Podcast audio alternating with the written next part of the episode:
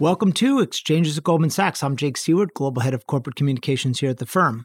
Today I'm joined by Heath Terry of our Global Investment Research Division. Heath is a close observer of venture capital, both the uh, startups that are seeking it and the investors who are providing it. Once a month, Heath publishes a report called Venture Capital Horizons, where he explores topics at the center of conversations in the VC community.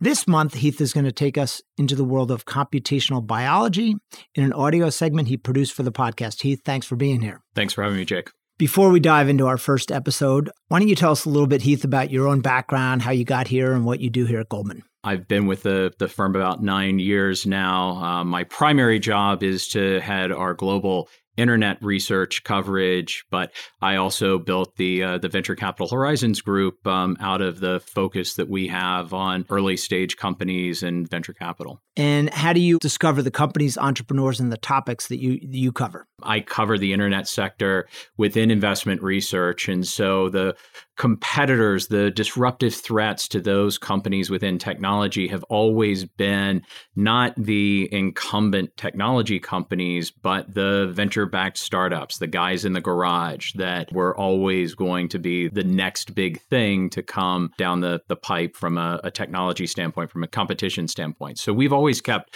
a really close eye on, on venture capital, and VCH sort of evolved out of that. So the very first episode of this will be on computational biology. What is that, and how did you find your way to that particular topic? So, computational biology is is fascinating. It's the intersection of biotechnology, artificial intelligence, and robotics. One of our very first VCH reports looked at regenerative medicine, which is an area that's relatively close to to this one. And in conversation with um, Nathan Benaich, who's the uh, the founder of Air Street Capital, a venture capital firm that's focused specifically on um, artificial intelligence, and he had just invested invested in a company called Lab Genius, which was a computational biology company. And to be honest with you, a term that we hadn't even heard before. And so one of the things that we do when we look at this is we look at the data.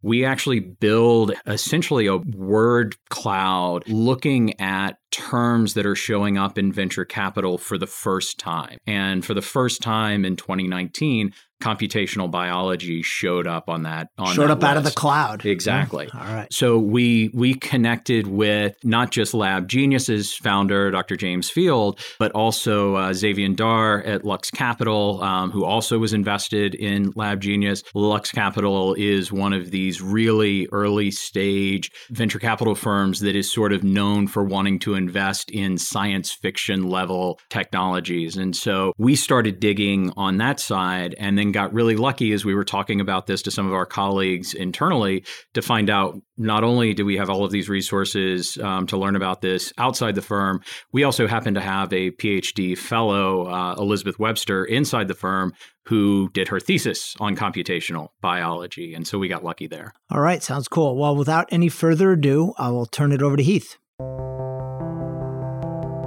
Our bodies contain trillions of cells and therefore trillions of pieces of information, most of which we still don't understand. Over the past two decades, we've been able to access some of that data genetic sequences, protein profiles, and molecular interaction networks, for example. But understanding that data has been a time consuming and expensive process. Computational biology changes that. It applies algorithms and statistical models to biological data. It leverages machine learning and artificial intelligence to make better, faster sense of our biological system. Computational biology has ramifications across healthcare. It can help find new drugs faster, design new proteins to cure diseases, and accelerate our understanding of genetic code to help prevent diseases before they strike. The potential for computational biology and its wide range of applications has made it a recurring theme in my conversations with investors. Investors like Zavain Dar, a partner at Lux Capital, a VC firm focused on emerging science and technology. The last 15 years or so have shown so many incredible advances in our ability to perturb and almost engineer biology or perturb chemistry and create these enormous data sets of high reproducibility, of high fidelity, and massive scale that really 20 years ago were unimaginable. And, and so when you couple that with something like ML or AI, it feels like we're at the precipice of what I think will be a multi decade revolution in how biology and chemistry are fundamentally practiced My colleague Elizabeth Webster, who happens to actually have her PhD in the study of computational biology, connected with Dr. James Field, co founder and CEO of Lab Genius, a private computational biology company headquartered in London that's become one of the top startups in the field to watch. Lab Genius uses proprietary autonomous machine learning technology to aid the discovery of useful proteins for the human body. Biology is this incredibly complex, hairy, messy computational biology is a set of tools that enables us to start reasoning with this biological data.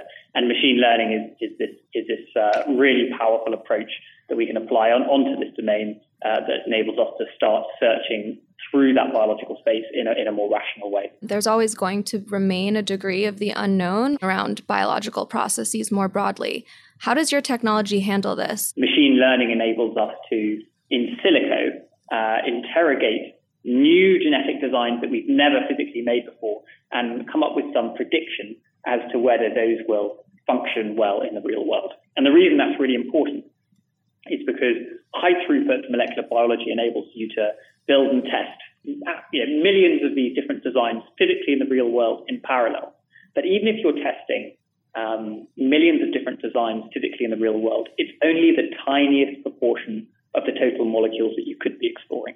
And so you have to have some way in order to make those shots on goal um, likely to score. And machine learning is the technique that enables you to do that. As your company grows, how do you think about balancing pursuing go to market opportunities with also pushing for technological breakthroughs? So there's this wave of technological advance that's sort of entering the world of biotech. And I think this is the thing that, that maybe offers us a way to do things slightly differently if we can deploy technology and building out these discovery platforms in a way that the, the learnings compound over time, then it will dramatically change the economics of discovering and developing uh, these sort of drug molecules. In our research and analysis, we're increasingly seeing computational biology startups position themselves in the way that Dr. Field describes as software platforms that connect related parties in the pharmaceutical development process. By connecting experts in biology with artificial intelligence and machine learning talent, computational biology companies are aiming to make breakthroughs more efficient and scalable. This could lead to a cut in R&D costs and a streamlining of FDA involvement for drug research and development. That streamlining can disrupt business models is something Zavain has seen firsthand five or six years ago when we first started investing in these spaces, you know, a lot of the established kind of vanguard of investors kind of scoffed and laughed at us.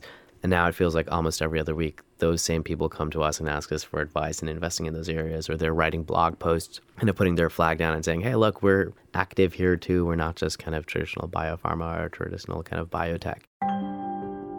With computational biology still largely in its early stages and constituting a small share of the nearly $35 billion in annual global venture capital funding in healthcare, the jury may still be out on its long term ability to customize therapeutics, revise drug compositions, or sequence the human genome. But we do know two things computer power and algorithms continue to improve, and what we know about how biology works is accelerating. Computational biology is sitting at the intersection of those two trends, promising to transform industries, upend business models, and most importantly, radically improve healthcare across the globe. We'll be back with another episode next month where we'll look at the role of nuclear power in sustainability.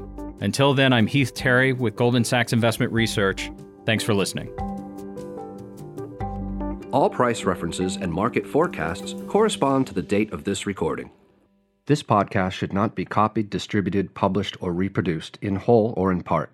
The information contained in this podcast does not constitute research or a recommendation from any Goldman Sachs entity to the listener. Neither Goldman Sachs nor any of its affiliates makes any representation or warranty as to the accuracy or completeness of the statements or any information contained in this podcast, and any liability therefore, including in respect of direct, indirect, or consequential loss or damage, is expressly disclaimed. The views expressed in this podcast are not necessarily those of Goldman Sachs, and Goldman Sachs is not providing any financial, economic, legal, accounting, or tax advice or recommendations in this podcast. In addition, the receipt of this podcast by any listener is not to be taken as constituting the giving of investment advice by Goldman Sachs to that listener, nor to constitute such person a client of any Goldman Sachs entity.